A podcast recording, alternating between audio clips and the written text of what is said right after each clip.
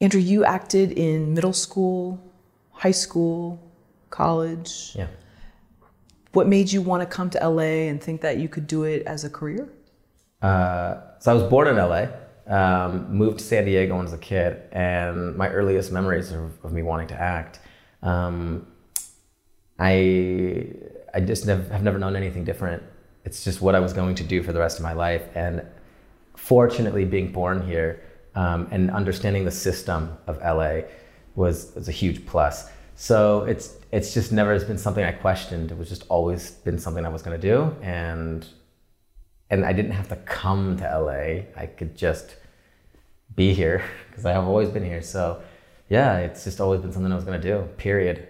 And I never thought anything different. Yeah. Uh, you said something really interesting. Uh, the system of Yeah. LA. What um, what is that system? LA is a system, has a system. You have to understand that LA is smaller than people think. It's spread out for sure. Um, but, uh, you know, you have to get used to, to how things run here, um, how traffic works, how, when you have a job, how to get there. And, and it, I mean, it's those, it's the living details right? Uh, I think a lot of people come here that I talk to, and I tell them take a year to get used to things. Don't worry about making a, a move in the industry. Don't worry about getting auditions. Don't worry about all this stuff. Understand how LA works. You know, understand that um, it's going to take an hour to get anywhere. Um, If you're lucky. If you're lucky, understand that your social life is those you work with, and when you want your social life, you have to plan for that. It's not like New York where you can walk down the street and hit seven bars in 30 minutes. It's not like that. It, it's, it's different. And um, everyone here is a working professional. And um, you have to prepare for that. And so understanding that system and growing up in it really was super helpful um, because then I could just get into the work and worry about that kind of stuff because, you know, living here is second nature, obviously, for me. So. What, what made you want to act? I know you said it was just in you. I don't but know. You I never just- saw like a movie n- like no. E.T. or something, and you're like, No, I, that, I just remember being I born, be Elliot. being born and wanting to do it. I, I my earliest memory is just wanting to do it. I do remember um, watching the movie Life with Mikey with Michael J. Fox. okay. Uh, I remember that, What yeah. he yeah he was, he plays an agent in the film and he finds this girl on the street who's like hustling, and he's like she's a great actor. Let's get her in commercials. That was the first time I understood that I needed an agent. Um, but I ever since I mean I was born I, I couldn't tell you what it was. I just was born. Just knew I wanted to do it. Did anybody try to talk you out of it? Never. Never? Never once. That's great. Parents, family, relatives, friends, all of them have been super supportive. Just like, yeah, this is what he's gonna do, and that's that. And they've always supported me. That's Never awesome. heard anything negative. That's wonderful. Yeah. You said something really interesting about the friendships um, are the people that you work with. Mm-hmm. And one thing that's so fascinating is everybody has like these side jobs. And so sometimes it's hard to like get together with people, especially on the weekends, because that's when a lot of people are doing their side job. yeah. You know, and so that was one thing that's really interesting because you don't, coming from other places, maybe there's more of a nine to five life. Yeah. Maybe not now. Maybe I'm thinking of other times, but No, I think so. I think so, absolutely. Um, I just know that the way LA's built, it, it is so spread out that if you want to get anywhere, you have to plan for it. And it's just easier to make friends with those you work with. You know, they, you see them all the time and you, and this was a really hard lesson for me. You, grow- you know, when I went to college, you, you see your friends every day, you hang out all night, you party all night, whatever. Uh, and then you go to finals super exhausted, and that's that. But then when you come here, it's like, oh, people are working, people are doing things, and you and you have to be prepared for that. And you're not going to be out till three in the morning every day. A, you're going to be going to bed and then getting up and going to work, and then working on your career and working on your things, and and then meeting your friends once a week for dinner if you're lucky, you know, because everyone's busy. And I like that. It's a different phase of life for me. It's just it's where I'm at now, and it feels good. It feels like the right place. where did you go to college? Just a small community college in Orange County called Saddleback. Yeah. Oh, yeah. Yeah, I've heard of that. Yeah. Amazing school. Amazing I've heard great school. things. Yeah, I love it.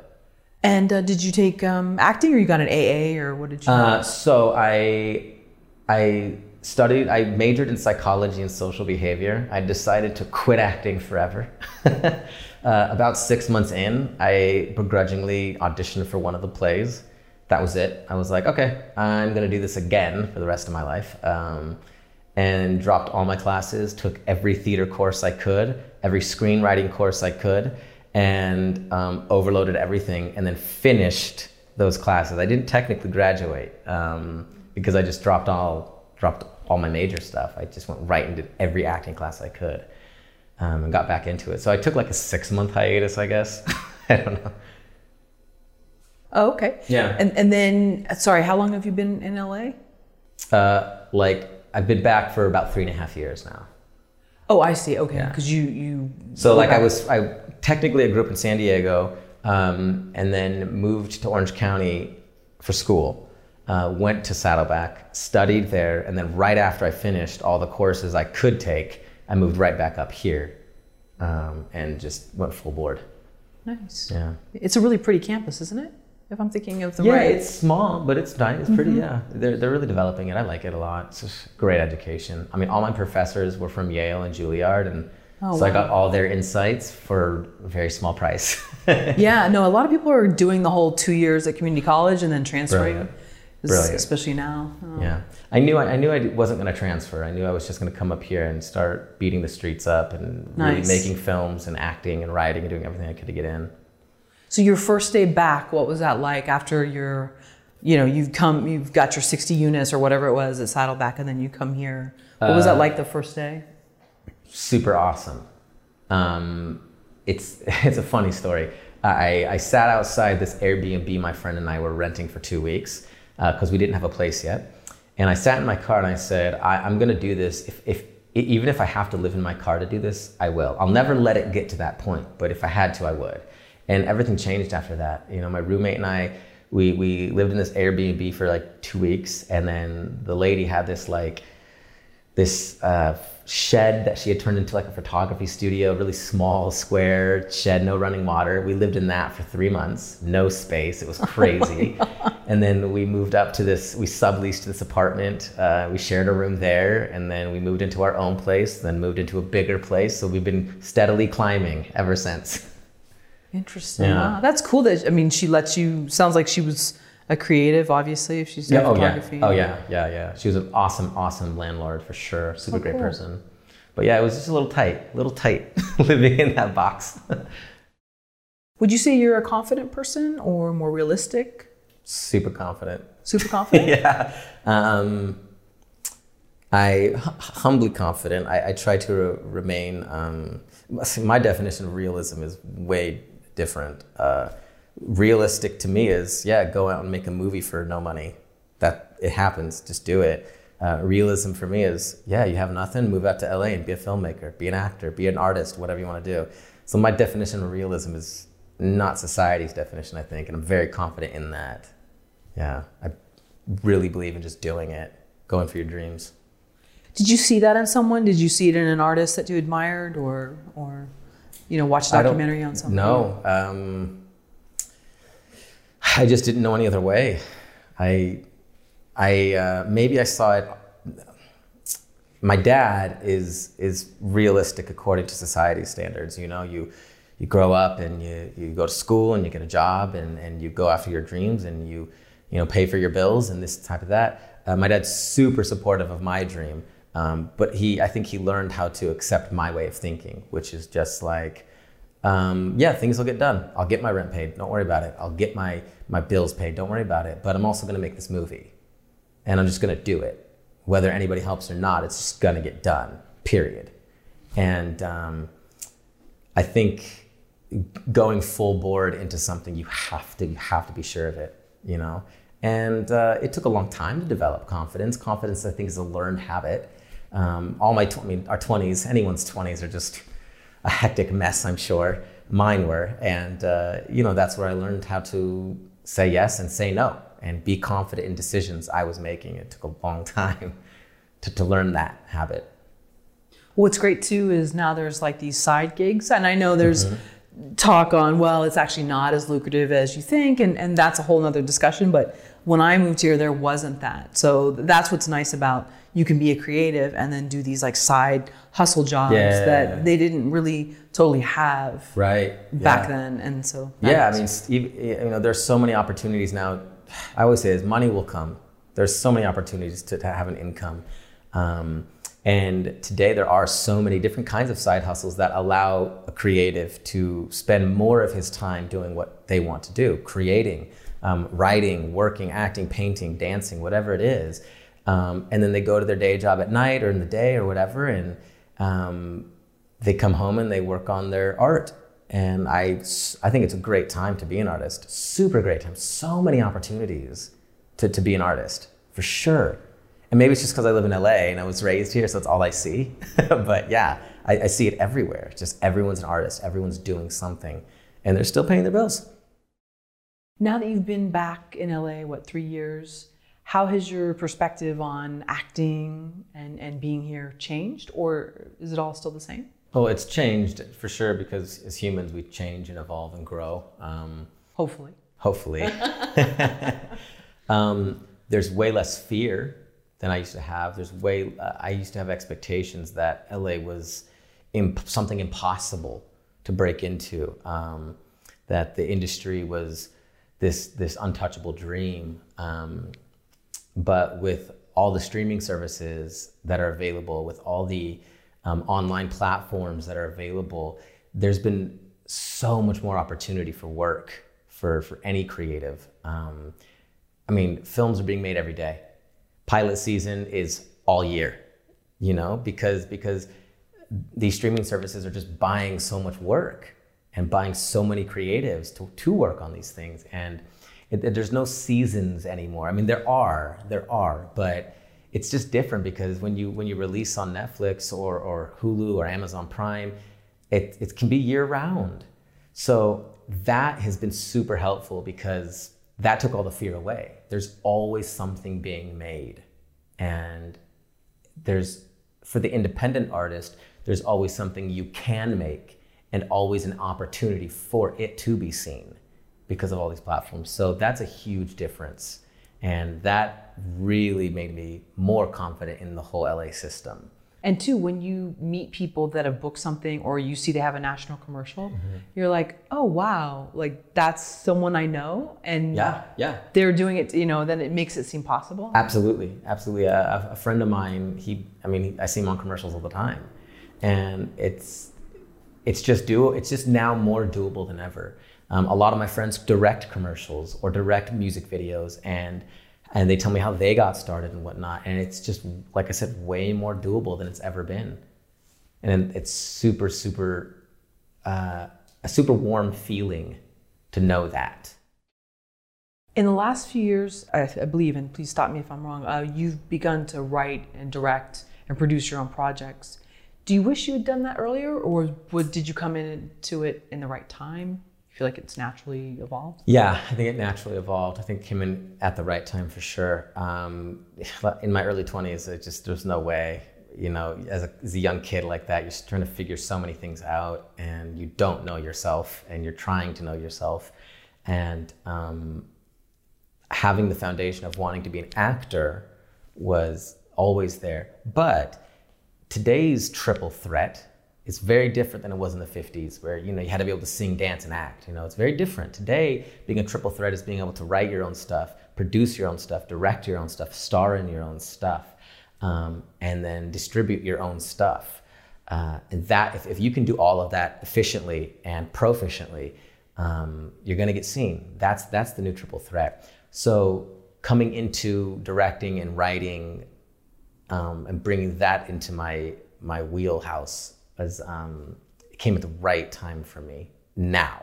Because I think it's it's necessary to be able to do all those things now as an artist for sure.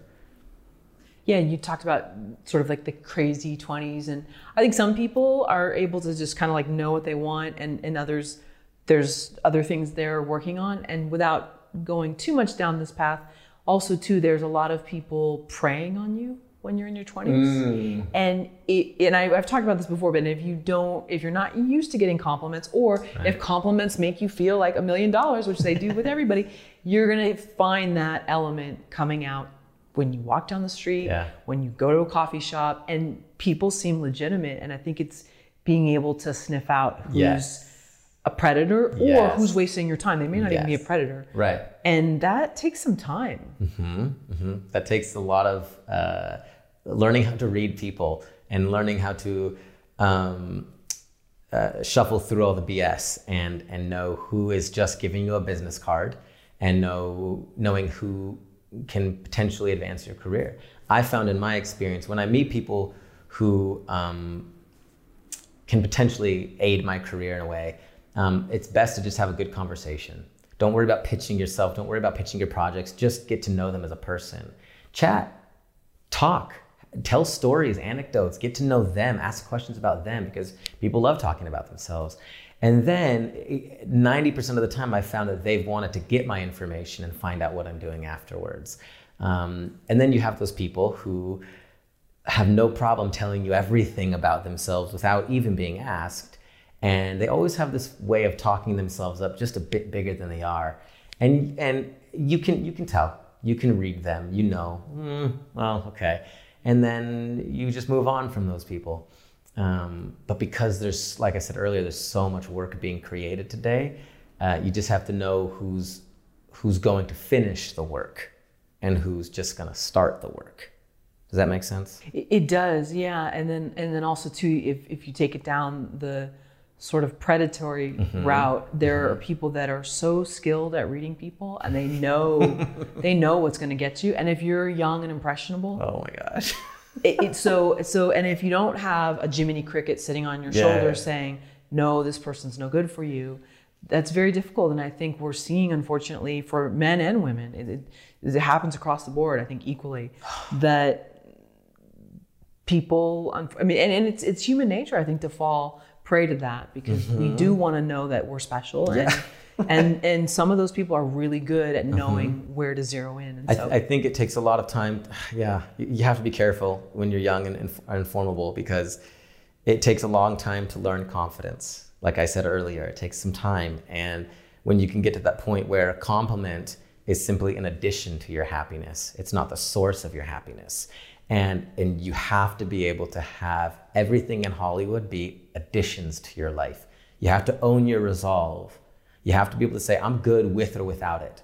And then when you get a compliment, you say thanks and, and you take it as truth and, and you're grateful for it.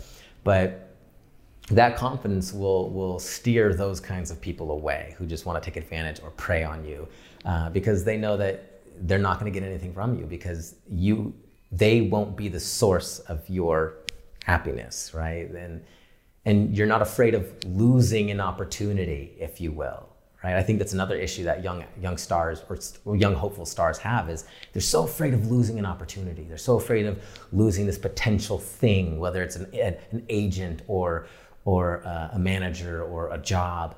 You know when when it's the agent the manager they're just a joke and they're not going to do anything for you but they're so afraid that it could be the one that they take it. When you can when you can confidently say you know what? No something else will come down the line that's when you're set. That's that's the best place you can be as a beginning actor as a longtime actor or artist um, being able to say no to things because you know in your heart that it's not the best place.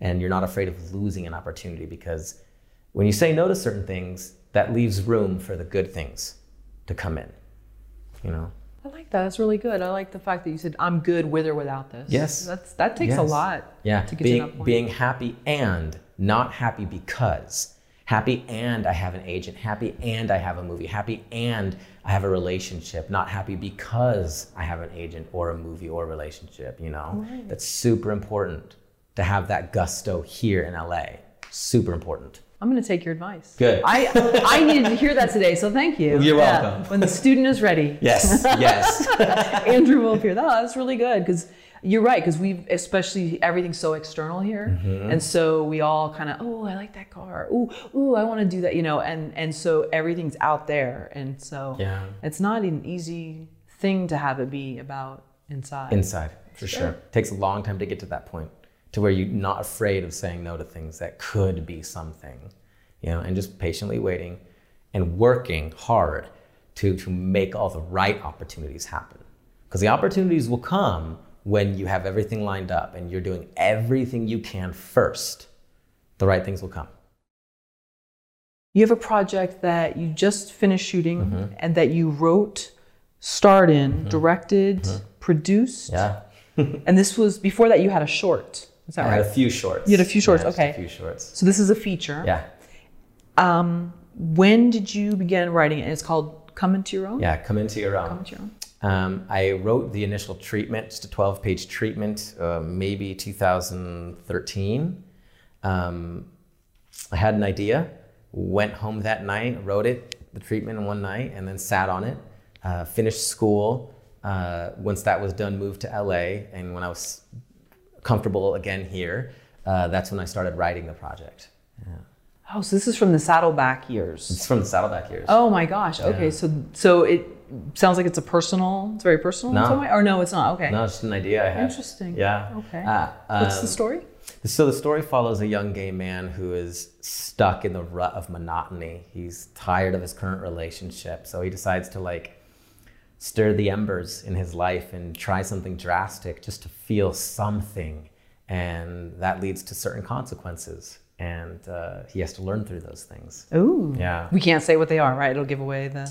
Um, he he makes some cho- he makes choices, which is most important for that character. The character makes choices, and the choices lead to lead to events that are good and bad. Obviously, it's life. Sure. Um, but he makes. I think as any young 20 year old, learning how to make choices is important. That's where this character is in his life. He's learning how to make decisions, learning how to make choices. And I know that when humans, I for sure, um, are stuck in a rut, sometimes we do drastic things. You know, I'm just gonna quit my job today. So I do it. Or I'm just gonna break up with you today. So I do it. And then I go do something crazy just to feel something totally opposite of that. And that's what this character goes through. He is so burnt out on the, the monotony that he's lived his whole life. He just does something crazy, something different. And um, he goes full board into it, but it hurts some people along the way. And he has to he has to learn that he can take time to make decisions. You know? Is his life too safe? His life is way too safe. He, he makes, he's been taught how to live safe. He says that in the film. I was never taught how to do anything different or dangerous. And um, he, he wants to just explore, try things, you know, be scared. He's never been scared, Wow. you know? He's just been bored. And he's scared of being bored, you know? So he does some crazy things. Interesting. Yeah. And what's the, the character has an interesting name? Yeah, the character is named Liram Alario. Okay. So Liram, um, I believe it's been so long since I discovered these names. I think Liram is ha, has something to do with being a free a free man, a free person, and then Alario, I believe, is is a, a version of a Latin version of the word eagle. You know, he he. I, I've been taught, I don't know if it's totally accurate, but I've been taught that eagles are like the only kind of bird who will fly in the midst of a thunderstorm. Um, and he, he takes that, that analogy to heart. He wants to be something that will just try something dangerous like that. And so I always like characters that have to grow into their names, and he has to do that himself. So yeah, Liram Alario, a free man who wants to fly on the wings of eagles. It's kind of what his name means. In a thunderstorm. In a Yeah. thunderstorm, yeah. Why did you write it? I didn't realize until recently why I wrote it. Um, on the surface level, I I want to be a, a maker of my destiny. I don't want to wait. For, I don't wait for anything. I just do things, and um, I wanted work, so I made work. I, wrote a film to have a film done, feature. Um, I wanted to be out there. I wanted to have a calling card. Uh, but uh, internally, uh, I didn't realize, like I said till recently, that um, the theme of coming into your own, which is the title, Come Into Your Own, um, is something everyone has to go through. I went through it in my 20s. Um, we have to make decisions. We have to learn how to act. We have to learn how to grow and communicate and gain confidence. And um, I realized at the time the initial idea came to me, that's exactly where I was. I was quitting one thing and trying something new, and then going back to the, the thing I quit and quitting the thing I was trying something new, and, and trying to figure out my place in, in this whole crazy thing called life. And um, subconsciously, I had an idea of a young 20 year old doing that and, and wrapping that story up. Uh, they're, sorry, wrapping that theme of coming into your own, coming of age, in, in a story about a young gay man who decides to break up with his boyfriend in the middle of the proposal and then try dating a young girl for the first time in his life um, and doing something drastic, something he's never done. Um, and like I said, though that leads to consequences.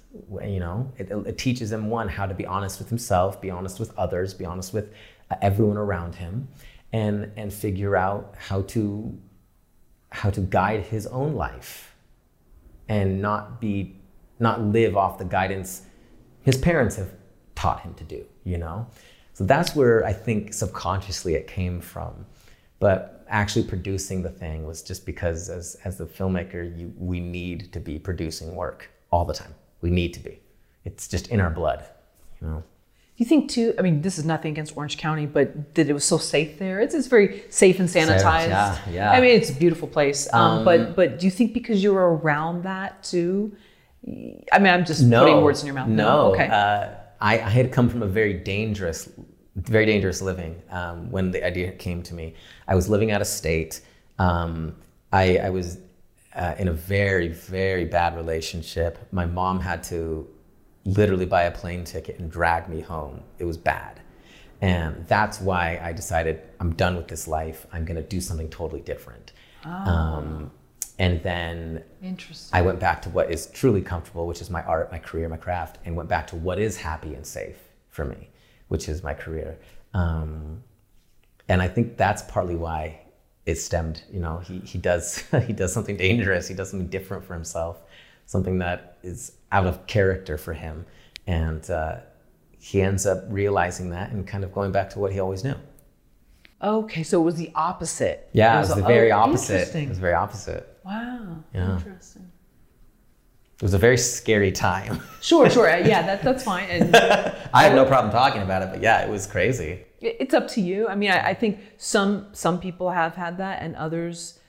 I don't want to say they've been sheltered, but that's basically the, the word. Right. And, and I think that This they, character totally was. Okay, he was shel- Yeah, I, I grew up with a lot of people like that. I wasn't, but I saw kids that they could only watch PBS. They had to be home by a Yeah, certain time. Same with him. What's interesting about the story is it, it, it, the story follows a young gay man um, in, in a world where uh, that is just very much open and accepted all over the place. I mean, obviously being in LA, you know, we're fighting for that kind of equality and whatnot. Um, but in this in this story, it's just yeah, he's gay. Who cares? He's just what he is. He's always been that way. His parents have always known. It's what it is. No big deal. Um, and which I think is a good place to be. Just be you, right? That's what he is. But his his qualms are with how he was raised. It's it's it's you know he says in the script you know I, I've I've been from my front door to my backyard. You know he's never seen outside his neighborhood. He was born and raised in LA. He went to school and had a career and developed a career he was supposed to develop and and he he dated the guy he was supposed to date. You know, he found the success his parents wanted him to find. And that that's what drove him to say, I'm I need to do something crazy. And he decides to do that. and um, it, it it shocks him. You know, it shocks his system, which is what he wants, but not in the best way possible, right? He hurts people along the way doing so. Hmm. Interesting. Yeah. I mean, yeah, living. I, I think I feel like in your twenties you can you can be that wild person, and then mm-hmm. especially if you have other responsibilities, even if you mm-hmm. don't have kids, it's just harder. Yeah. But you know, some people don't come into their own until Way later. sixties. There's a character in the mm-hmm. film, who, his mentor, the mentor character, who comes into his own late into his 40s. Okay. You know, they both kind of help each other realize that the character's name is Ted, and he works with Liram. He's this man child. He, he works at this, they, they work at this small startup, um, a a health beverage company. Oh, nice. And, and this young, this 45 year old guy is working with all these young 20 year olds and trying to be cool and trying to be their friend Uh-huh. and trying to be hip with their lingo and trying to be a millennial. And he's just so not. and he realizes that through helping this young kid figure himself, he figured, oh, you know, I, I'm an adult and I, I can be this father figure and I can just love myself as I am. Just a, a, a gentle man who works with this group of young kids, but I don't have to try and be this young guy. I can just be who I am. So yeah, it's true. I mean, the, every character I hope is trying to come into their own with this film, no matter what age, no matter what age. and that's I hope how we all are in life. I, I fortunately was able to figure all that mess out in my 20s, and now I feel better than ever. But yeah, there are definitely people who are learning late into their late into their 50s. You know, Right. That's totally fine. Or beyond. Beyond, totally fine. It's totally fine. As long as you're progressing, as long as you are coming into your own. Does it talk about sort of like either family or cultural pressures or, or whatever? Ooh, um, Or no? No, what's interesting is, is his character is Hispanic and he comes from a very Latin based family. His, his dad, uh, very much of a, an, an American white man, his mom, Hispanic. Now, they're just mentioned in the film. His mom is very Latin. He says she wears big jewelry and is very colorful in the life of the party because that's how my, my Latin family is. You know, they're very colorful. and, um, but for the subtext of the character, his his mom came and decided to live the American dream, you know, with her husband, and you know, taught her son to grow up and go to college and get the nine to five and date the right person and be married by, you know, 26 or 27 and have kids when you're 32 and this and this and this and this and follow the order. Um, and that's what he was taught by his parents. And so it was, it was cultural influences according to the American dream, you know, is what, is what his parents wanted him to live as a Hispanic man. You know, Right. he, he tells this young so so the the girl he dates in this film is is a white girl who was raised all over the world, speaks multiple languages, um, grew up in, in was born in Concepcion, Chile, went to Tokyo, studied there, and all over the world because her, her father was in politics and just traveled. He was a diplomat, and you, she he sees this white this this white American woman who is culturally aware and speaks languages and is so not what the surface looks like. And he, being a Latin man, is so not that. He's just a white American and and and he wants to be in touch with his culture. He wants to be in touch with um, his his Hispanic roots. He speaks Spanish because he was taught that as his first language, but it- it's just words for him. It's, it doesn't mean anything, you know. There's no romance in the beauty of the language for him, like there is for her, you know. And so there's that there's that interesting dynamic between the two, where you see this white young girl who is culturally culturally relevant, and then this Hispanic boy who is not, you know. And I wanted to touch on that for those reasons. It's always interesting when we see someone, and it's not even where there's like a physical attraction. It's mm-hmm. just you're like, I want to be like. It could be male or female. Yeah. Oh, that makes me want to cry when you say that. Because that is exactly what this film is about. This film is not about him figuring out his sexuality. He's a gay man, he knows it, but he's in love with what she represents. He, he dates her because he wants to steal culture from her.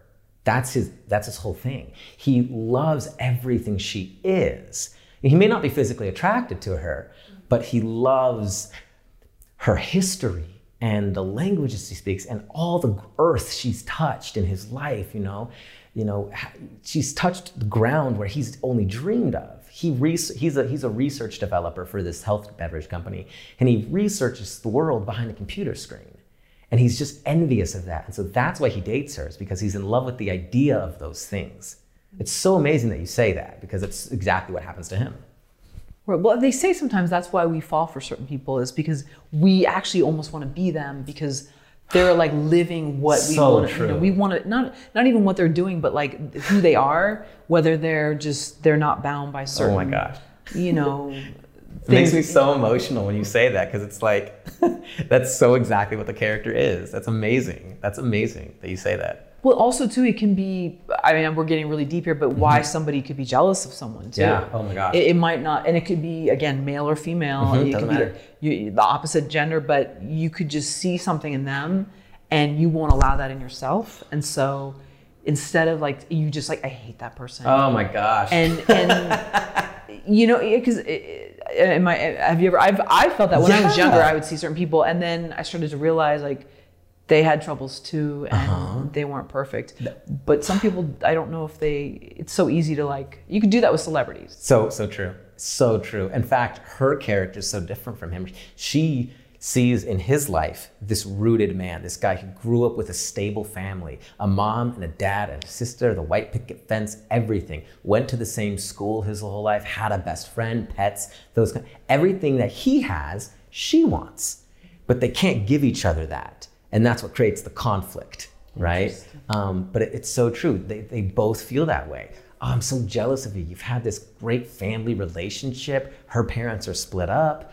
Um, yours didn't. That happens today. Parents stay together. What? And she wants that so bad. She wants to have, you know, she wants to live in one home for the rest of her life. And he's like, no, I want to live on a boat and travel the world. So it's it's amazing that you pick that out in, in, in humans because that's so what these characters are. Amazing. Yeah, I think that people, as like you know, because if you didn't have, let's say, the white picket fence, Mm-hmm. and you do see someone that has it like this like stable thing, you're like, oh wow, I wish I could have that. Right. And they look at you as maybe like, oh wow, you don't have all the pressures I Yeah. have, and I, I mean, the grass is up." always greener. They right, say. right. Right. Wow. That's amazing. Did you read any screenwriting books while you were writing? Yeah. Um, Dialogue by Robert McKee. Story by Robert McKee. Um, Save the Cat. Uh, pretty much all of them, all the all the famous ones, um, because I needed to learn, you know, more better formatting, um, stuff like that. Um, watched a lot of uh, watched a lot of videos, um, learning uh, how to pr- appropriately write character arcs and development story arc and, and those kinds of things. So yeah, studied a lot of a lot of different things. And did you already write the screenplay before you started reading the books, or Uh, I had started because when I went to school, I had I had taken screenwriting classes, so I knew how to do it. But um, the, the the books obviously very much helped tighten everything up. You know, um, helped solidify what I had already known, and um, give me confidence that okay, I'm on the right path as far as structure is concerned. Um, how I'm on the right path as far as how this character should evolve and develop. Um, I truly believe in formula, and I think these books offer a really solid formula that you can just color by number. You know, I have an idea, I have a story. This character needs to be this at this point, uh, so let's get to that point. And uh, so they've super helpful to tighten everything up. So you outlined obviously because you said you you came. I wrote a treatment. treatment. Okay. Yeah, I, um, I'm a free. I, I'm a free writer. Honestly, I get my do my best work when I just write. Um, I, I don't. I don't. Once once the story's out, then I take time to really flesh characters out, um, which I guess is outlining. Um, but I wrote the treatment in, in a night. I, I didn't. I didn't think about anything. I didn't let my my rule. I didn't let rules get in the way. Just just wrote it, and then is when I went back and said, okay, this character gets to that point because of this. So I guess I outlined a little bit later, but not initially. And where did you write it? Where were you when you were writing? most I wrote the, the treatment I wrote in Orange County. This was when I was in school. Um, at your apartment. in my apartment, yeah, my, my house. And then uh, when I came to LA, I, I wrote the script in my room. Yeah, I, I set up my computer to my big TV and just wrote to the TV. yeah, just wrote Oh, it. nice. So Yeah. like huge font. Huge, huge font, huge screen. Just wrote it on the TV. Yeah, it was awesome. It's good on the eyes. Yeah. Oh my gosh. yeah, it's way better. And then how long did it take you to finish total? Would you say? I wrote the uh, the first draft in two and a half months. Sat on it for six months, I get a fresh look, and then went and did uh, the rewrite in about three weeks. And so about three and a half, three, three and a half months to write the whole thing. Um, paid for um, writers to what, what's it called? Script called? coverage? Yeah, paid for coverage, Ah. got coverage, got notes. I learned probably the biggest lesson I learned is that everyone has an opinion and everyone will tell you their version of the story. so as long as you trust your gut, it's great to get notes. It's great to get notes, but trust your gut first because you're going to get a thousand different notes and people are going to tell you, oh, why don't you try this or why don't you try that or try this, try that. And um, I think honestly, I used maybe four or five of the notes that I got from everyone who did coverage because it was just so vast, you know. That was really that was a really hard experience for me was knowing what to take. That's a great note. That's not a great note. That's okay. That's that was where the work came in. That was where the work came in was fixing according to what they were offering and knowing that, you know I don't have to use that note. Or that one's really good, I will use it. And being okay with that, you know? But that was really, I think, where the most work came in was that. I, I would love to hear how you found the script consultants without giving their names. No, no, no, Um, no. Um, so I went to the blacklist. I submitted there. They responded with a lot of different notes. Um, I went to, uh, I applied for the Nichols Fellowship. Uh, they gave me a ton of notes back. Um, I went to writers' workshops locally in LA. I mean, you can just research a bunch. Um, and I met other writers there who had who had credits under their belt. Said, "Hey, can can you do some coverage for me?" They were always willing to, you know, paid them a little bit of money, and they were always grateful to to just give me notes. And um, that's where I found most of my coverage was from the writing workshops. Is when networking with people in person and doing it that way. Um, and there's millions you can research online, millions.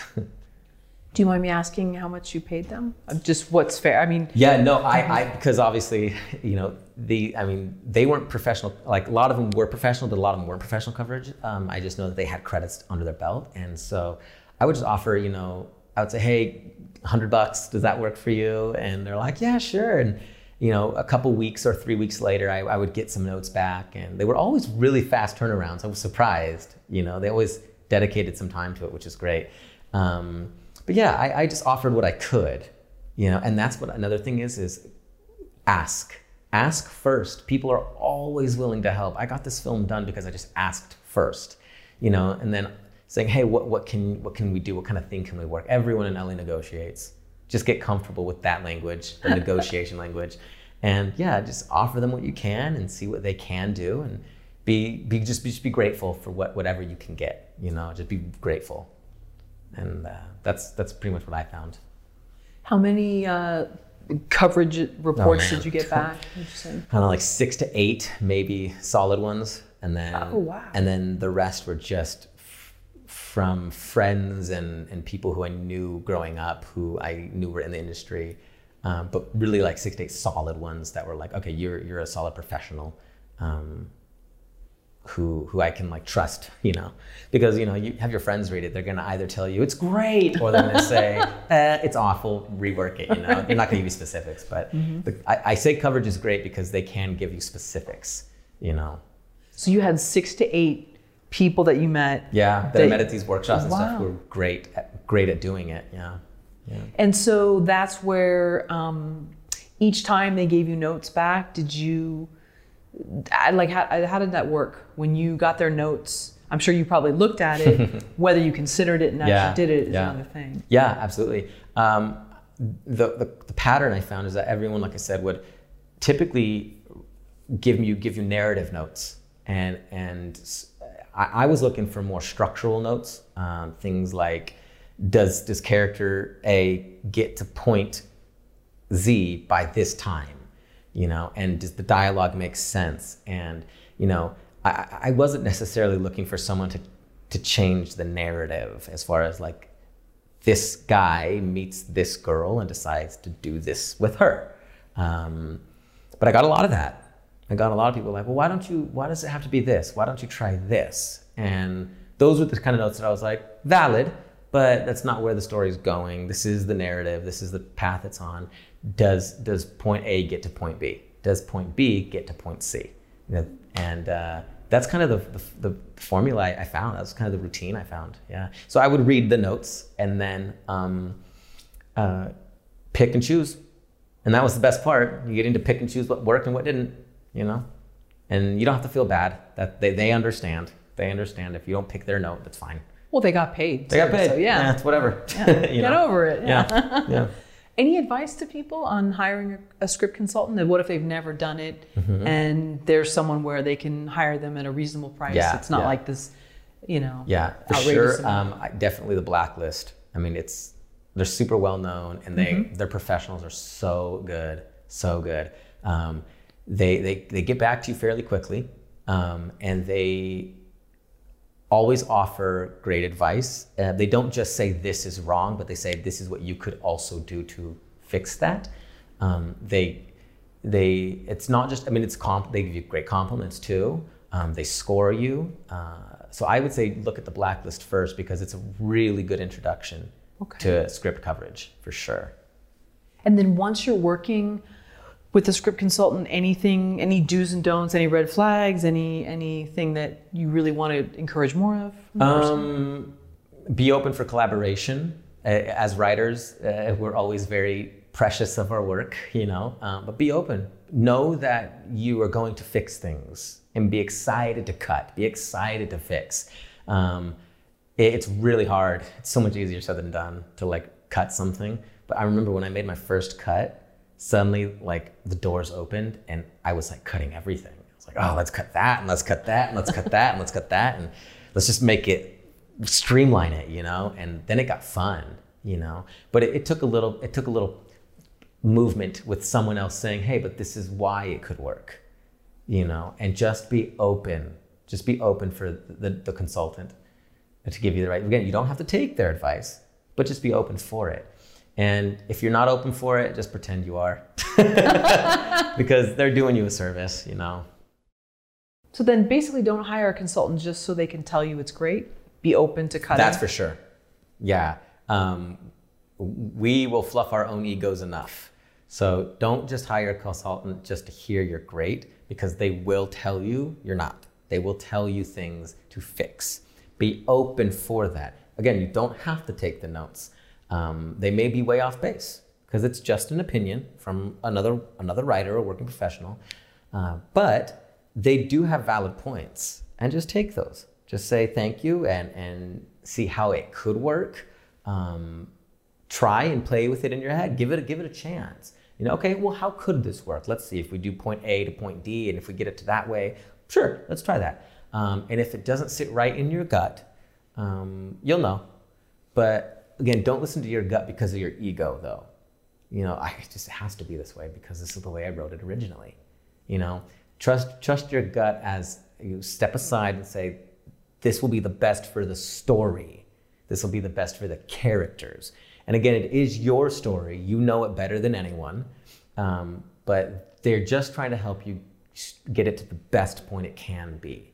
So just just be open for it. Just be open for it. Any red flags? Like what if you're not meshing? Mm-hmm. You don't have to mesh. You know, if, if you're not meshing with a person, that's fine. You don't have to. Uh, you're there for business. You're there for work. As far as red flags, you know, I mean, I don't know. I don't know. Um, I've never. I don't know. Sounds like you had all positive I had pretty positive Yeah. experiences. I mean, if they were a weird per, I didn't. I didn't go to the weird people. I didn't go. You know, I didn't go to the predators or whatever. It just. I, I just noticed that they were all just wanting to help, wanting to give great advice or opinions. That's really what it was for me. That's great. And so after six or seven or eight, you were Whatever like, I think. I'm good. Yeah, whatever it was. I, I don't need to. It got yeah, it got to the point where I was getting so many varied opinions that were so different from each other because this person would say fix this and that person would say no, keep that, fix this. So it was very very different.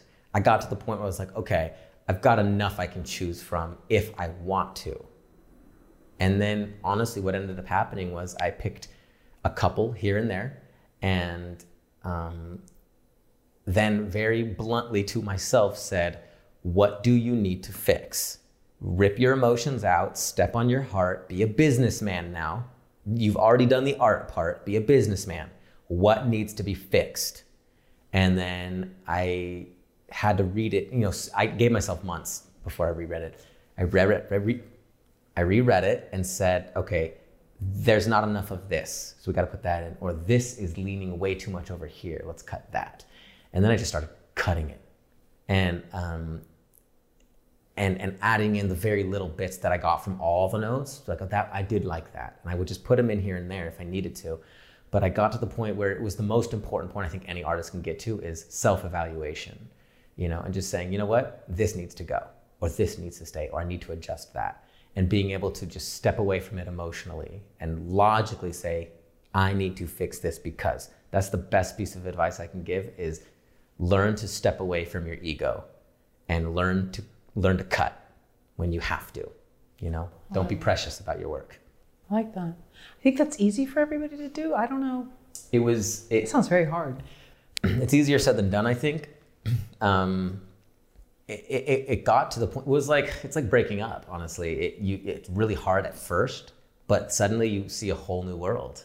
You know, it's like, oh, I, I didn't die from this. I'm okay. I and then it just got exciting. Then I just got I developed, and then I developed the habit of cutting.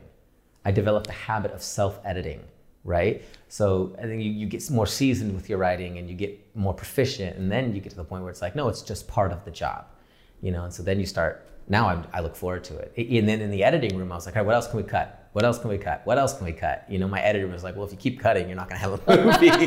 um, I was like, he's like, you're he goes, so good at this. He goes, trust me, you know, you get to point, you get from point A to point B as fast as you could. They say, you know, enter a scene as fast as possible, get out of it as fast as possible. And he goes, you're doing that fine you're good. Don't worry about cutting any more than you you need to. So that was the next piece of advice I had to learn was don't overcut just because it got easy to cut, you know, um, or don't over self edit because it's it got easy to. So learn how to self edit, and then know when to edit. You know.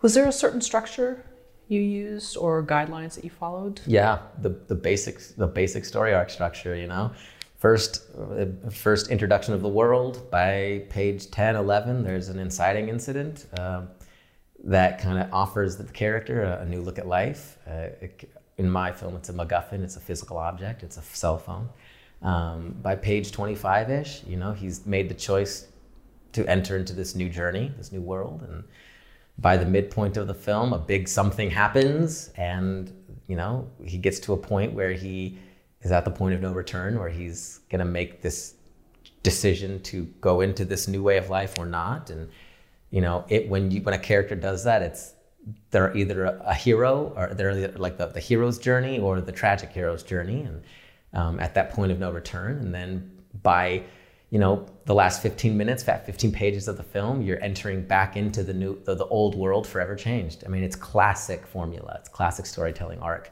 you know three three act structure um, with uh, a midpoint and the, the beat breakups in between each act. Yeah, it's classic and it works. So do it. so you really you down to the page. One hundred percent to the page. Okay. It makes everything easy. It's color by number at that point. It's you got ninety pages, ninety minutes. First ten pages, establish the world. You know, establish your character, who your character is by action. What is he doing that tells the audience who they or he or she? What is what are they doing that tells the audience who they are? that'll then let the audience know who they have to become, right? And then, and then, okay, for the next 10 pages, I have to kind of rustle some things up so that this character learns something. All right, now we're into Act Two. Okay, well, Act Two, I'm going to throw some curveballs at him. All right, well, we get to the midpoint. All right, let's let's have something big happen. Right, and then you go from there, and it's you just plugging ideas into these spaces, and it makes writing so much easier for me. Now there's a lot of debate, yeah. Whether a lot of debate. So it sounds like it worked for you, worked and that's for great. me, and it'll forever work for me that way. It's good to know. What did you love about the story that kept you writing, or were there days where you're like, you know what, I'm bored with this. I need to change this around. Um, it was it was just the progression of the story. It honestly, it was the progression of finishing something, finishing a feature. Um, that was super motivating. Um, as far as the story, I, I had I knew where the character was going to end up, so I just knew I had to get there. Um, and it was just uh, I in my treatment, I had it broken up beat by beat in 12 pages, right? So basically, page one of the treatment was the first 10 pages of the film. Page two of the treatment was the next 10 pages of the film. And just checking those off, crossing them out with a red marker every that was just awesome. I was like, okay, I got I got 18 more beats to go. I got 17 more, 16 more, and then um, so it was more logical. Uh, the story was already set in my mind. It wasn't like I was writing to explore something. It was just finishing it that was exciting for me. Once you were finished, did you start sending it out to producers? How did all that work? Um, I knew I was just going to make it. So I sent it out to producers who were, I always say students of film rather than film students. Um, I think there's this difference. I think we're all students of film. Um, but I, I, set out for, uh, I sent it to a couple very independent producers who really know, and I think they're trying to get their start too. I said, Are you interested in making a feature film? Because if you are, I have one. It's going to take a lot of work, but I have one that you can get under your belt. Because I knew where I was at. This is a first feature for me. I knew I wasn't going to, you know, get a major, major player in the game yet. Um, and I wanted to find someone who was at my level so that they could have something on their belt too. Um, and a lot of them said, I'm totally interested. And then I never heard back from them. Oh gosh. yeah. Until I decided, fine, I'm going to produce it. And um, I started doing all the things that a producer would do. You know, I started um, finding locations and finding other team members to build it and uh, started hunting for a whole team and found a team who then connected us to the producer of the film. And um, she is my rock. She will be my producer forever. She's amazing. Her name's Kristen Durena. Oh, she's Oh, nice. just great at what she does. Yeah. And how important was that that you two clicked? Because it sounds like you guys are you have almost a friendship, and a, Mm-hmm. Yeah. it, Yeah. it sounds like it's very very important. super important, I think. Um, again, one side of my logical brain says it's just business, so it doesn't you don't have to click with a person, but just get the business done. But it's so much more fun and works way better when you do click. When you're friends and you're going to work with people you love and and you're saying, yeah, let's let's throw ideas back and forth. M- most importantly, you have to be that friend too. You know, being the director or whatever, you have to be that person that you expect them to be. You have to treat them the way they want you, want them to treat you. You know, you have to be open for their ideas and and say yes and say no and and debate and figure things out. But yeah, absolutely, super important to be friends with them. I, I think it's more fun that way. You know, it's way more fun. Also, too, there's going to be things that'll go wrong in production, and it'll be you'll be there like you know Having people you depend eleven on. hour, you know, and yeah, Yeah. just stressed out, and then Totally. to, to have it be smooth. I would call her and say, I need a, I need to emotionally vent. You know, that's what it was becoming. Can I have her number? Yeah, absolutely. she, she would love it. Okay. Um, but it got to that point where I was like, I'm just gonna give you all my baggage and the, the, the production baggage and the emotional baggage and, and everything. And she graciously took it and just manned it and handed handled business. And she did such a great job because it got to the point where I was struggling. I had two producers on the film actually, and uh, the other one was named Maggie. And again, going to her and saying, um, "I need you to get this done now." She would just do it. They were very, very good at that, and because I respected them and loved them as people, it, it made it so much easier. Yeah. That's awesome. But if you don't, if you don't have someone you totally agree with, just remember that it is a business, and you can work with people you don't like to achieve a goal. Um, as long as you all can keep your egos in check, you may not like each other, fine. But remember, you're going to work to tell a story, to make a movie, and that's more important than anything else. Well, a scenario that was brought up in a comment over the weekend was great. And forgive me, I don't have their YouTube um, name here, but I can put a screenshot in the video. And they just brought up the fact that be aware that sometimes if the director has not enough of their own sort of camp, not enough their own friends or allies on set, that the production could be kind of almost like steered away from them. And I thought that was a really Wow. interesting point. I've never experienced that. I've never directed yeah. a, a film like that. Um, but I, I was just wondering what your thoughts are on Yeah, that. I, I've yet to be on a big, big major production um, where there's lots and lots of hands involved. Um, so I, I, I don't know if I can speak to that yet because I just know from the experience I've had. I, I'm sure that does happen for sure. Uh, I, I hope it happens less. I hope people are more collaborative than they than they're not. I hope people are like, yeah, let's all work together to make this happen. That's the dream, obviously. Um, but I'm sure that does happen, and, and I wouldn't. I don't know. I've not been in that experience yet, so I don't know how to speak to it. You know, how to give advice appropriately, how to handle a situation like that. Because Yeah, I I guess he was just saying that you know just make sure that you have some of your own people. It's almost like a CEO being ousted from their company Oh, because too I many see. board members Yeah, or shareholders, whatever, say, you know what, let's get rid of them, and they have their own idea. And so, Mm. Right, and that has happened, Yeah. um, uh, where people have these agendas, and so Mm-hmm, take it, boil it down to an indie film set, and you're trying to make your day yeah, you're you're you want to get people to lunch or dinner whatever and it, there's stress and then you have these other agendas around. And I, Yeah. I was really intrigued by that. Yeah. Well, I guess I'll say this: be so, like I I read this quote the other day. I forget who said it, but be so good they can't get rid of you. I forget okay. who said it, but Okay. yeah, be so good they can't. You know, um, and and be so be so fun and happy that they don't want to. That is true. That is true. You know, I, but I don't know. I, that that's a scary situation. I would. I don't even like thinking about it because it just seems so not fun. Yeah, but I, I think well, I, again, I life isn't always like I don't, happy yeah, and again, upbeat. I don't want to say that it doesn't happen. I, I just hope that it doesn't. You know. Sure, sure, and and I agree with what you're saying, and I think that's great when you're with people that you've met that you mesh with, Yeah. and that you Yeah. know, okay, they trust you, you trust them, and Yeah. it's Maybe I'll say this: as a young filmmaker, establish your tribe early. Ooh, okay, Establish your tribe early. Like these, like the people I worked with on this film, they will always be the first to have the option to shoot this or not. You know, if they're busy on another project, we'll find someone else. But they'll always get it first because they're amazing people, and I know the system. And I truly think that financiers don't want to lose money, right? And so if they can hire a team that does mesh, all the better, you know, because they want to avoid those pitfalls. They want to avoid losing money on a project because the crew wasn't getting along. So if establish your tribe early, say I have a producer, I have a writer, I have actors, I have I have this I have these people. If you want to look at others, fine, you know, we, we can talk. But just know that you'll get a great quality project from this team. So work now to establish your tribe so that you don't get ousted later. And if and if you're a director for hire or whatever, and, and they bring you aboard, um, you know, earn your stripes, earn your place, and say, you know, this be, be so be such a great person. They don't want to get rid of you. Sure. You know, because that's that's scary.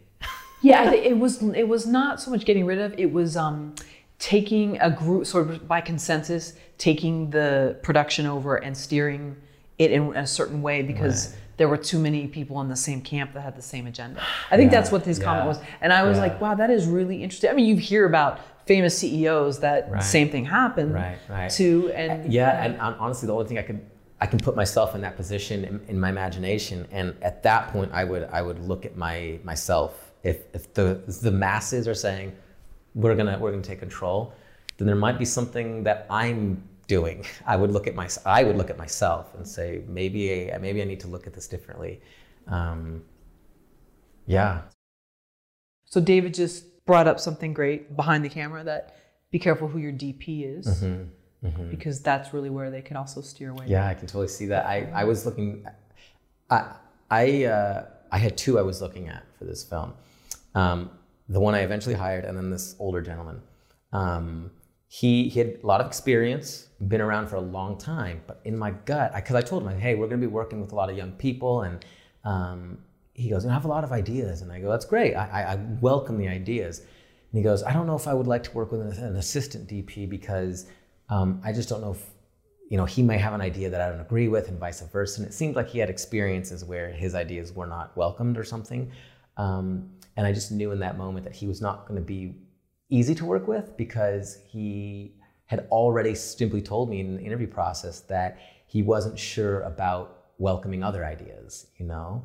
And I knew that I didn't want to deal with that, you know? and I don't know if it was a generational thing, you know, he was little, I don't mind working with people who are experienced for sure.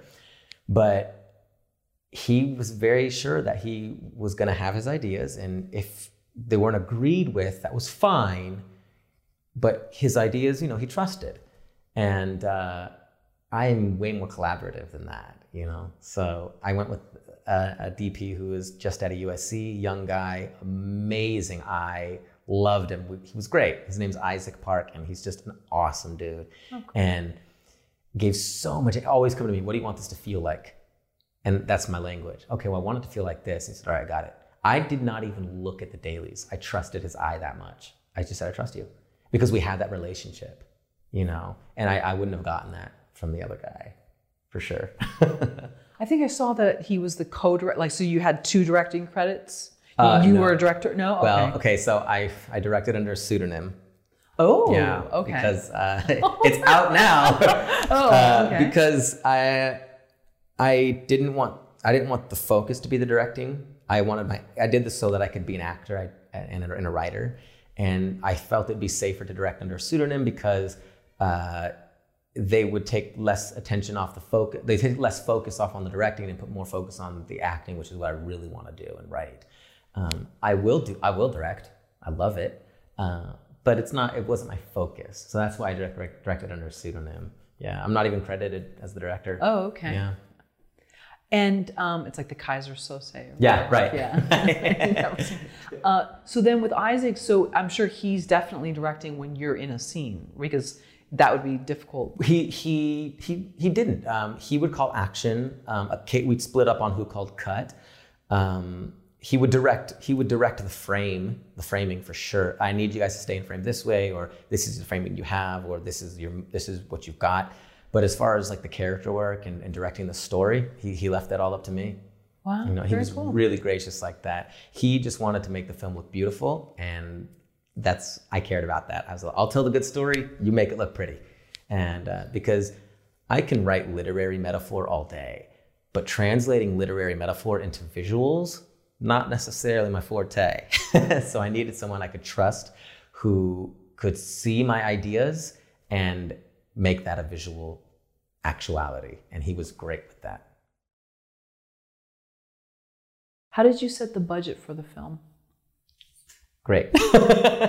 um, little little nervous to talk about this because oh. I will, but it's it's because I want people to take it seriously, and I don't want them to look at it, look at the money, um, because we didn't have a lot, um, and I want them to say, you know what, who cares that it was shot for this? It's a good story. We had four thousand dollars production budget. Period. That's all we had was four thousand dollars, and t- cliche. I called all my aunts and my uncles, my dad, my family, friends of the family, and said, "Hey, I can shoot this for thousand dollars. I need two hundred bucks from each of you." And they all chipped in. They were all really excited because they know. And I ended up with four thousand dollars, and I told everyone, "This is what we have to make this film. So let's do it." And I will say very upfront, it was so much easier to do than people think. Yeah. Mm. And why do you think that you were able to get it under the wire like that, like under the four thousand dollar mark? It's a feature, right? Feature. Mm-hmm. Um, everyone, first and foremost, um, everyone did it because for the credit. They, they everyone I, I hired them on this said, listen, this is what I got. We can make it look really good. We can get locations. We can get. I'll feed you guys every day. But unfortunately, right now, um, we're going to have to the the eyeballs that people put on this film, the, the, the credit of having a feature under your belt, that's our payment. That's everyone's payment right now. That's my payment. I'm not ashamed to say that as, as a new young indie filmmaker. I'm not ashamed to say that because we all start there. We all have, you know. Um, I, I, had what I had, and that's what we could do, go with. Um, and and so they were all just so gung ho about it. They were all said, you know what, the story is worth it. It's a great enough story to make it happen. So yeah, they were willing to put all their effort, their time, their life. They gave me 23 days of their life straight. Wow. Yeah, 23 days straight, no breaks. And we shot the whole thing in that time um, for that amount of money. And it's so doable. Um, but it, again, going back to having a great, solid team, yeah, it worked. Uh, there, there, was a, one occasion where I had to kind of, as the director, say I had to pull someone aside and say, "Listen, this this behavior is it didn't work. It's not working. Let's correct it." And they graciously took it and said, You're right, I'm sorry. I was stressed because of the time limit and the time crunch. And it's never, and I go, There's always going to be time limits. There's always going to be stresses. There's always going to be money issues. There's always going to be that. Get used to that now in a place you can and, and take that with you. And this person graciously accepted the advice and we just progressed on. Um, but, but yeah, ha- I literally asking every family member I had if nice. they could help fund it, and they did, and we made it work. That's awesome. They yeah, believe in you, and totally. they want to see you happy and do well. Always have, yeah. That's very cool. Wow. Yeah, and I don't think I wanted to say this. I don't think that that should be out of the norm.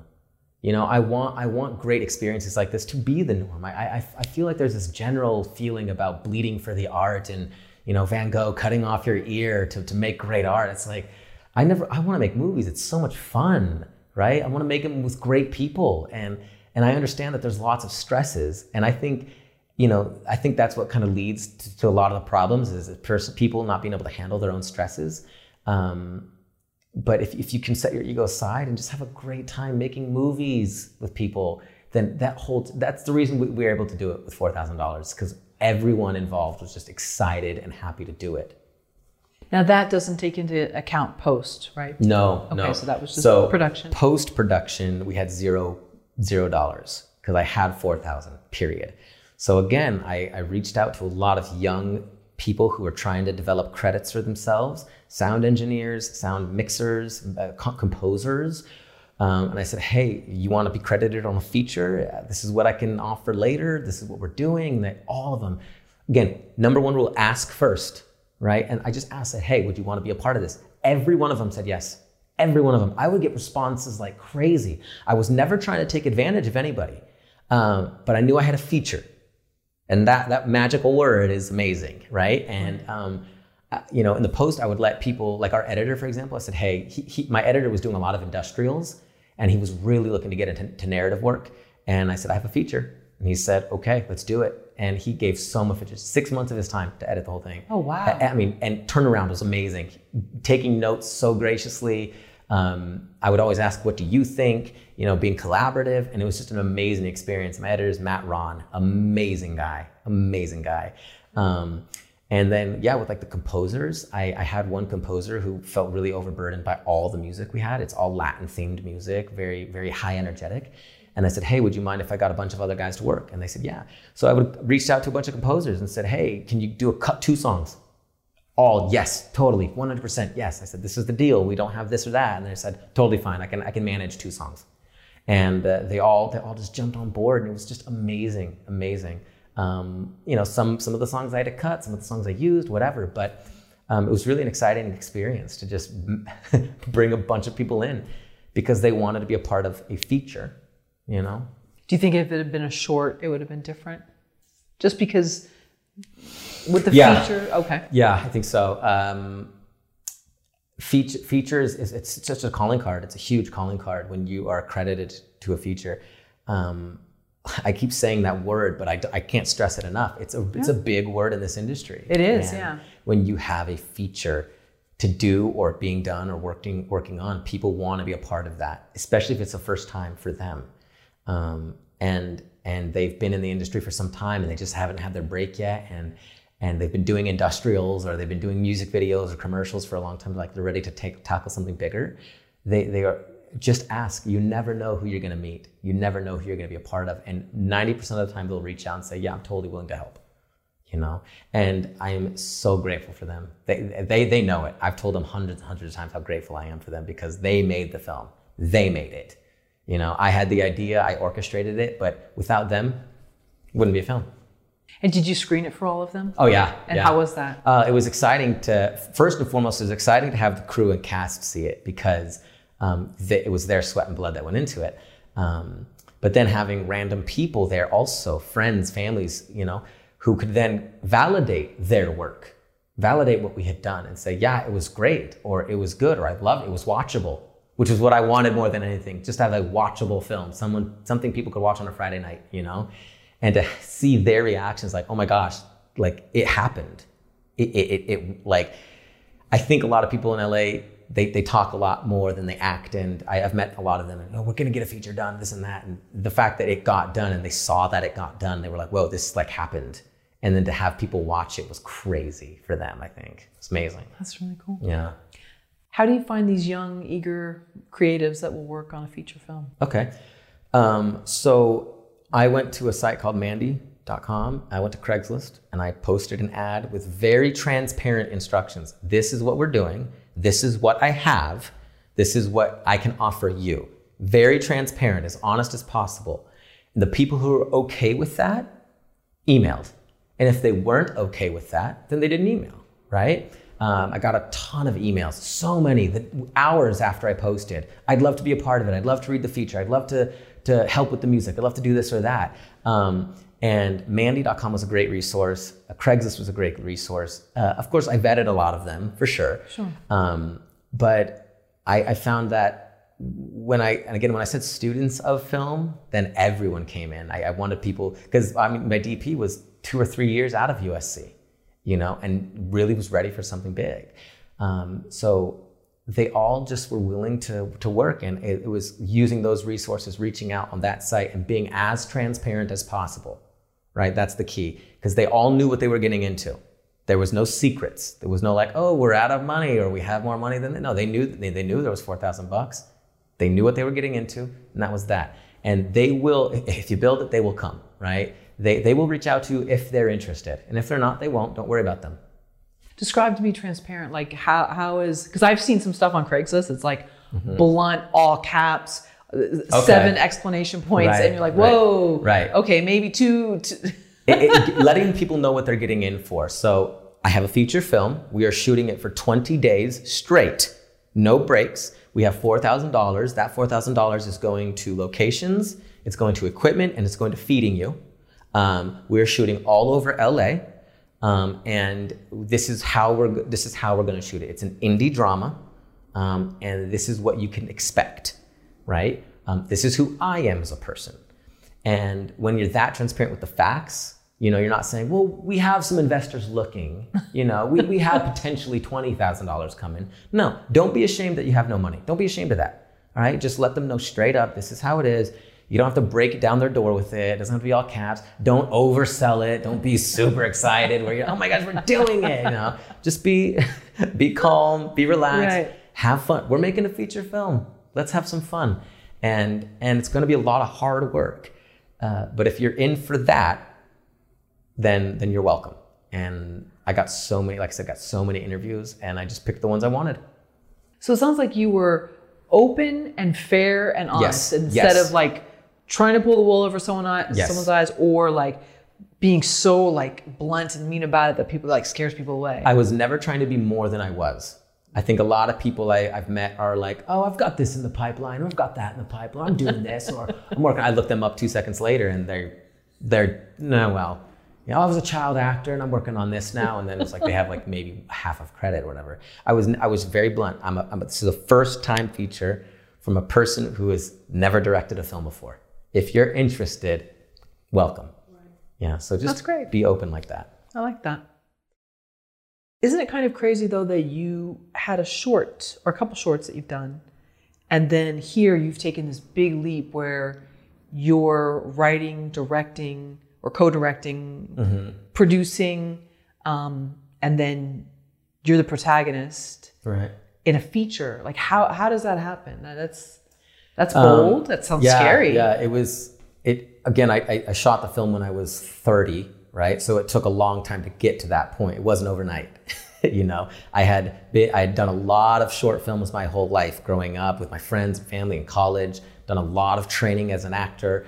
Uh, really learned how to write well. Took a year and a half studying videos from great YouTube channels um, on how to tell good story through film um, how to direct how to direct a film, how to light, how to learning what cameras are, and, and, and you know f stops and all this stuff. I took a year and a half to learn all that because I didn't go to film school, right? That YouTube was my film school. You guys were part of my film school, right?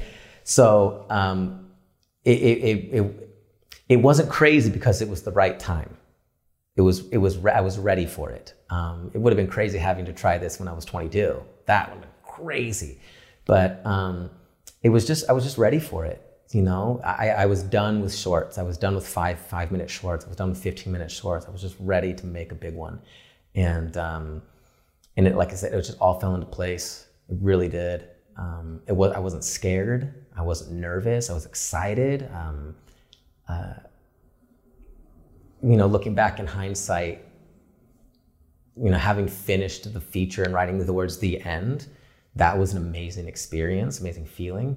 But um, be just just you'll don't run before you can walk, and take the time to prepare yourself and practice. You know, I I was very strict growing up when I was writing my shorts and doing my shorts. I was writing five page shorts and I was writing, I was practicing how to write a full story arc in five pages, religiously sticking to five pages, giving myself a five page budget, and then advancing. Okay, now I'm gonna do 10 pages. And that was that. And I never did anything more than that, but I got really used to writing to a page budget. So when I had to write 90 pages, I got it to 90 pages, you know? Um, so, like I said, it wasn't crazy because I was prepared. I, I, I watched a movie last year, documentary, uh, Free Solo, and in an interview with Alex Honnold, he, he said, they were asking, how much adrenaline are you feeling up, up there? And he goes, well, I, I wasn't feeling any adrenaline. Adrenaline is when things go wrong. I was calm, I was collected, I was ready for this, this experience. And I, I totally agree with that. I, had I felt nervous or unprepared, then I think it would have been crazy. But I was ready. I was ready for it. So you finish the film, you finish editing, and then now you have this movie. What, what are you doing with it? Okay. So it, it, it's never as easy as, it's not as easy as I thought it was going to be as far as, okay, the editing's done, it's done. Because we shot on a professional cinema camera, right? So there's a lot that goes into editing raw footage, right? So then it's like, okay, time to color the film. Gonna learn how to color a film. So I did. Um, oh. Need to learn how to uh, compose music. I can't do that, so I got to find people who can. So it, it, it took a long time to. It took about a year a year to finish the film. Um, at that point, when it's all completed, uh, we we talked to my producer and we'd say, how are we going to distribute this thing? How are we going to get people's eyeballs on it, right? Um, obviously, the most popular route is the film festival route, which I was never interested in actually. Um, I I talked to all my, my team before and I said, hey, we're just probably going to go VOD. Just leave it at that. I'm not really interested in festivals. They said, that's fine. Um, but then I decided that festivals offer eyeballs, people to see. So we submitted to lots of festivals, uh, and we are continuing to submit to lots of festivals now that it's fully completed, um, and still having to get to hear back from things. Um, we recently got into the New Filmmakers Festival here in oh, LA. Great. Um, that's very it's exciting. So we we they every month they premiere a feature and then a bunch of shorts, and we are the feature for next month. Yeah, Which is super exciting. Oh, uh, so yeah, June 29th, and we're really excited about that. Nice. Um, Which where is it located? Down downtown LA. I think it's called the South Park Center okay. in downtown LA. Um, and uh, they host film they host film festival every month. It's so cool because it's we don't have to wait a year right for something cool. Um, it's all new, new budding filmmakers, um, people who are just getting their start in the industry. It's awesome. Um, so it's a really good resource, really good film festival to look into for young, young, new filmmakers. Right. Um, uh, but again, submitting to all the big festivals, I never was hoping for distribution through those festivals. I was just hoping for people to see the film, um, but mostly VOD. Um, Amazon Prime is amazing because Amazon Video Direct um, as long as you have the right technical specs for your camera, for, for, for your film, uh, the right closed captions, and um, two pieces of art you can upload through Video Direct, and then you can have your video on Amazon Prime tomorrow. And then it's all about you know the promotions, which is crazy. So um, after after we see how these festivals kind of run, um, if we get into them or not, then we'll just go straight back to Amazon Prime, and um, we're in the talks currently with um, one of the PR individual, an individual with PR uh, for Netflix, and she's kind of helping us develop our press packets and everything for that, so we can develop buzz around it. And then we're gonna set up, you know, press screenings and try to just get as many eyeballs on the film as possible. But it is definitely self-distributing for sure. Do you know what the specs are for uh, Video Direct? Yeah, so um, closed captions are absolute must. Um, I would say follow Netflix's standard for, for closed captions. Netflix has a, a really specific standard. Amazon doesn't have a specific standard, but if you follow Netflix's standard, it kind of covers the across the board, everyone. Um, all the VOD sites, I think they have the best standard. Uh, you can look it up online; it's right there. Um, that's what we did. We followed their standards to a T. I mean, it's as specific as um, no less. Your your caption can't be less than 20, 20 frames. Um, you have to have a minimum of two frames separating each caption. Oh wow! Um, you can't don't separate your your phrases at, at, adjectives or things like that. I mean, it's very specific. Wow. But just follow those guidelines, um, and then you'll be really good. Amazon will take them. Um, two pieces of art. Uh, you have to have your a poster and then um, an, another poster that. Uh, in different sizes, they have their. I don't. I'm not familiar with the sizes right now, but they have their sizes on their site. Um, build those posters really easy, upload the two pieces of art, and then you'll have those set to go. And then upload your film. And your film, I, I don't think, I think they've gotten tighter recently. I can't speak for Amazon specifically, but um, because I knew we shot on a cinema camera with all professional sound and everything, I knew we would be okay. I, I think back in the past, they would like just allow home video kind of stuff. I don't know if they do that anymore. Um, but they will review it, and then within four, two to four business days, it'll be up live on Amazon Prime, and you have a film on Amazon Prime for everyone to see right now. And, and then I think that's really, really solid because then you can use that to, you know, hey, Hulu, we're talking to, you know, we're on Amazon Prime, you can check it out right now. Netflix, we're on Amazon Prime, you can check it out right now. Most importantly, press, hey, you can check out our, our film on Amazon Prime right now. Um, and it's got some clout. Amazon's got clout, and they have an Oscar. they have an Oscar. Absolutely, so, yeah. So it's a, really, really great place to host your film in the beginning while you're still trying to generate buzz. I know you have submitted to a few festivals, Mm-hmm. but you said in the beginning you didn't really want to go that Yeah. route. Uh, I I felt like festivals had a stigma attached. I felt like it was the only thing indie filmmakers could do is go to festivals, and, and I felt like there was a lot of pressure, a lot of pressure to get your film seen at a at a festival and to find distribution and to sell it, and it was really stressful just thinking about that. I just wanted people to watch it, right? I wasn't concerned with selling the film. I wanted people just to watch it. So I opted out of the festivals because I just thought it was going to be way too much pressure for our team. Uh, we did more research and realized that festivals are really are an avenue. It's not the avenue that I think a lot of young filmmakers think, but it is an avenue. When we looked at it like that, then it was like, oh yeah, let's let's just submit. We might as well. You know, I know that a lot of festivals, um, when you're invited, you're guaranteed in, and some festivals you're just paying for the hotel rooms. I, I get that.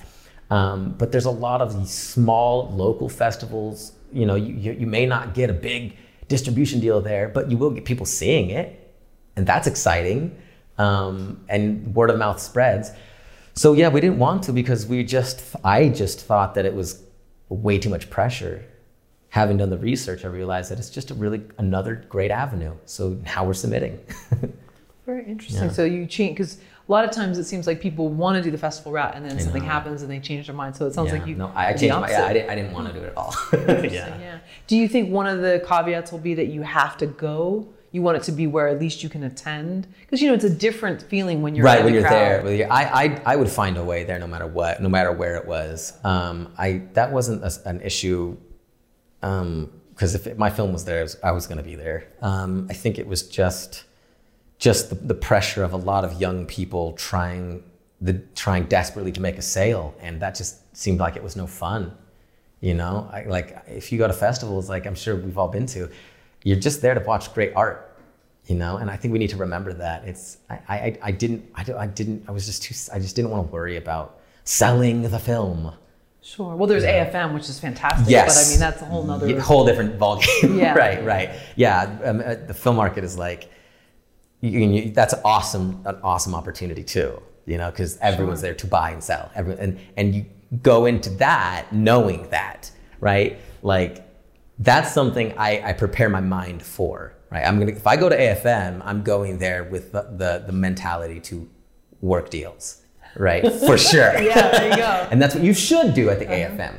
I think festivals, people, I think people sometimes forget that festivals are film festivals and they try to treat film festivals as AFM, right? I think they forget that. It's like, okay, maybe maybe there'll be a big producer here who'll see my film and buy it.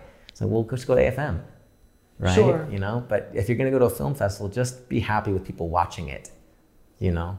Did you get to do Q and A's or? We yes, we are we are going to be because this is our world premiere at this festival. The- the- Ah, yeah, it's, our, okay. it's our world premiere, so Ah, it's the first one. I We're thought. excited. Sorry, I thought you already screened it. No, else. we, we screened it at. It was a private premiere for my friends Oh, and family, oh, gotcha. crew, that kind of thing. We did a Q and A there, um, but this one, the, this one, the, the New Filmmakers Festival LA has a Q and A that we're very excited about. I don't know what in store for that. It, it's very a really relaxed Q and A. We just chat. It's really what it is. I've been to the New Filmmakers Festival and it's awesome, awesome Q and A. and they have a red carpet. I think. Yeah, they have a little Yeah, red carpet. They have a step and repeat, Yes. so you're taking pictures. Get and the outfit ready. And they, yeah, they have they have like a, a, party for it's just How super cool. awesome. Yeah, it's super awesome. It's an event, Yeah, it's an event. They really, really take care of to try and make as many people come to this thing as possible. They are here for new filmmakers.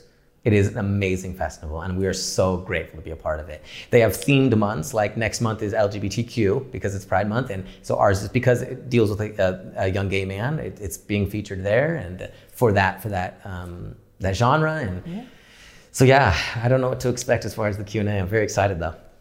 Yeah, I've heard about people even for shorts like driving from other states just so they can go to that red carpet because Yeah, it's yeah, a huge. It, it's so it makes you feel like you know this. It happened. I know that's such a small part of it, It's, but it's it, it's, so fun. it's kind of a cool reminder of Yes. like, okay, we did this. I know that that this is not why we do it, but this is sort of like the the the cherry on top, the icing on the cake that we get. It's exciting because after that, you know, we- um, Movie Maker magazine interviews the filmmaker, so that's really exciting as Oh, well. And I love that magazine. Very It's cool. Super great. That publication's awesome.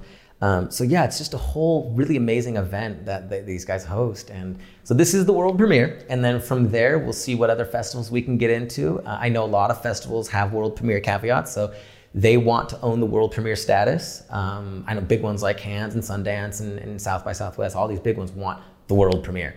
So that's okay. If we don't get into those, that's fine. Um, we, we're just excited to be at any of the festivals at this point, you know? And Pride is June. I, I, I don't want to say because I don't really know. I'm Okay. assuming so because next year, next month's festival is all LGBTQ Okay. themed films. Yeah. So then maybe you could submit. I mean, do you do you only want it to be seen in that genre, or it No, sounds like it's it's- not- it's- it's just a- it's a film about yeah, relationships. It's a film about it's a film about growing up in your twenties. It's, Oh, a, it's a film about learning who you are in your twenties. He doesn't he doesn't question his sexuality. He's a gay he's a young gay man, but so many people are. Who cares, right? He's just a young gay man. Um, it's really about growing up in your twenties, which I think is, is important. I think it's just remembering that everyone's a human and everyone grows up in your twenties and everyone figures things out and messes up, regardless of race or orientation. He just happens to be a young gay man who's dealing with certain things, like growing up, right? Interesting. Yeah. So uh, any festival can take it, you know. Um, I wasn't trying to set out writing a, a a film that had a specific message about whatever. I just wanted to write a film about people growing up, you know. Did did when you did the friends and family um, screening? I realize everybody's kind of close to everybody that's there. But what were some of the questions? Was it about orientation, or was it just about life? I mean, did they have to? take They, they I think I think they read it well as it was just a film about life. Um, actually, surprisingly, a lot of the questions were about the music. Oh, Yeah, because it's all Latin themed music. There's a lot of mambo and salsa and conga drums and and they were like, well, where did you come up with that idea? And it was like I, I just knew that he needed a, a, a, a, rhythmic sound that pulled him towards something, and Latin music was perfect for that. Very cool. Um, but yeah, no, nothing, nothing specifically about race or anything like, or, or orientation or anything like that. They just knew that it was just a story about a young person growing up. He happens to be gay, Right. you know. Is there anything you wish you'd had someone tell you before you made the feature? Was there something here and there where someone could just have warned you? Everything I wished I would have known, I, I, I learned. I learned from channels like yours and other YouTube channels um, where I learned how to. I mean, I'm YouTube was my film school, no joke.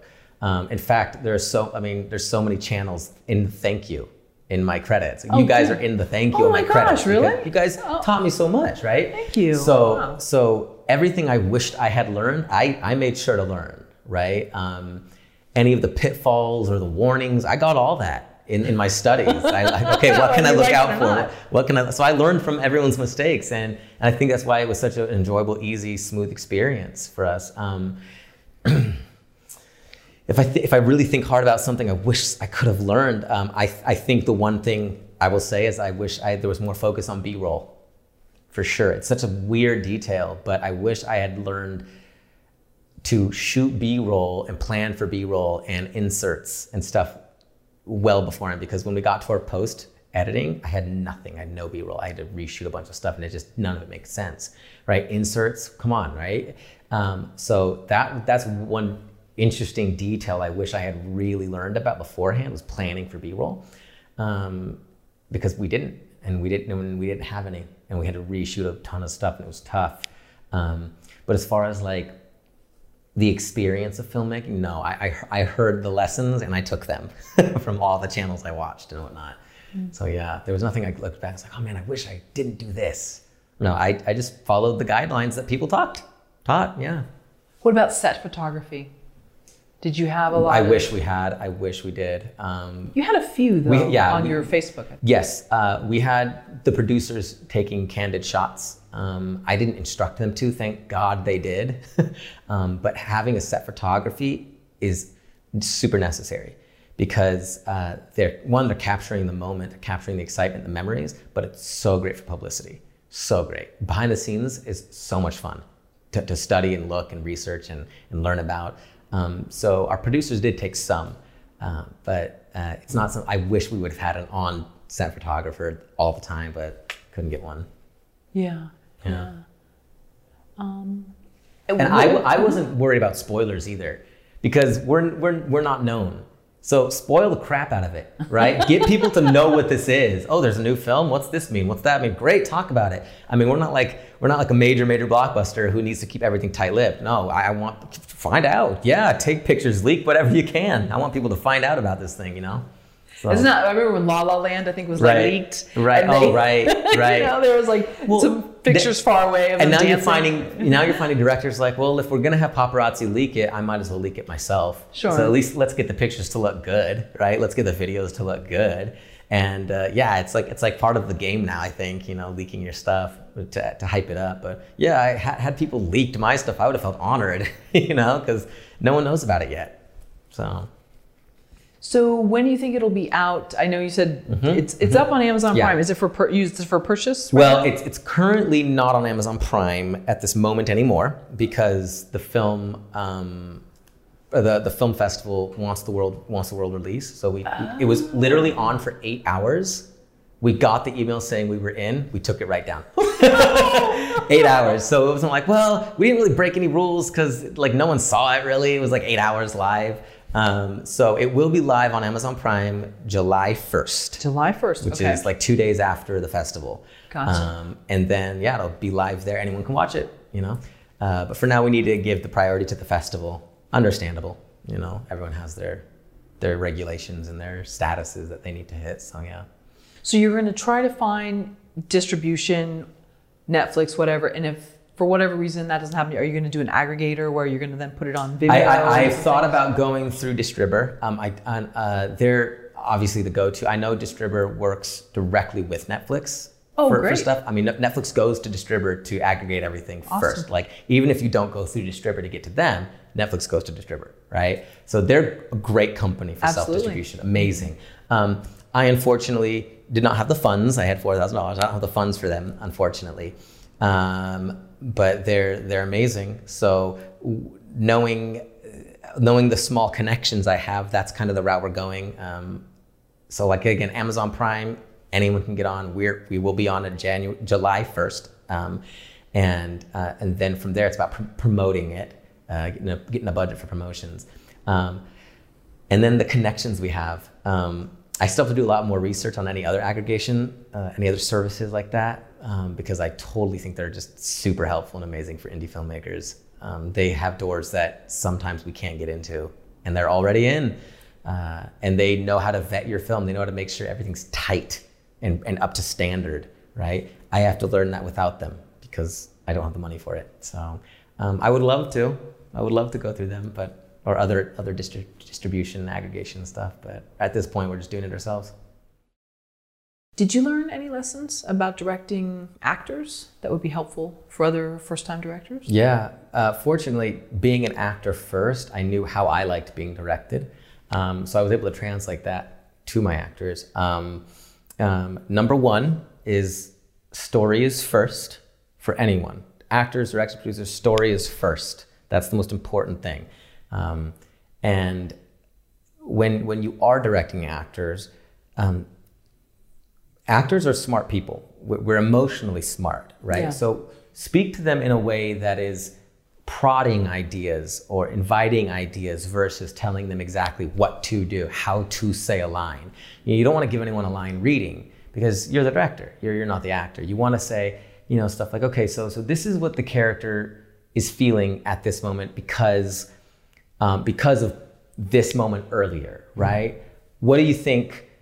What do you think he's feeling in your in your perspective? And then you start to talk back and forth. You throw ideas, you spitball, um, and then you kind of come to a consensus. If you see a take, for example, in my film, we had a, a moment um, where our main act, one of our actors, uh, he, his name is Michael King. He plays the character Ted.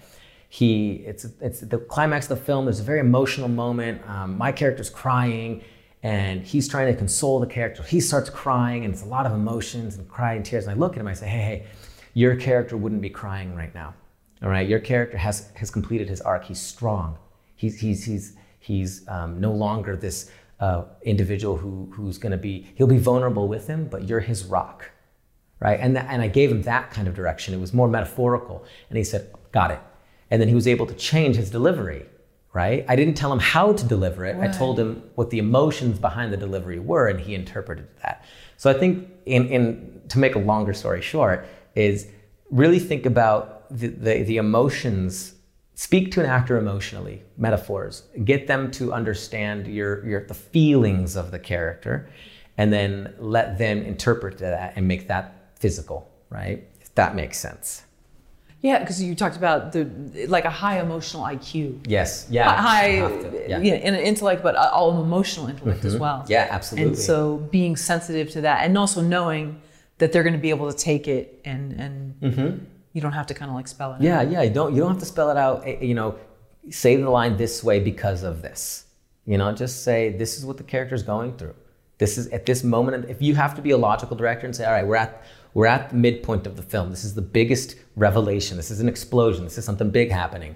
All right, your characters come this far in this moment, we need to exemplify those feelings, right? If I need you to go bigger, I'll say go bigger. If I need you to go smaller, go smaller, whatever. But uh, trust that your actors can, can speak emotional languages and, and that they will then translate that into a physical action or being or presence.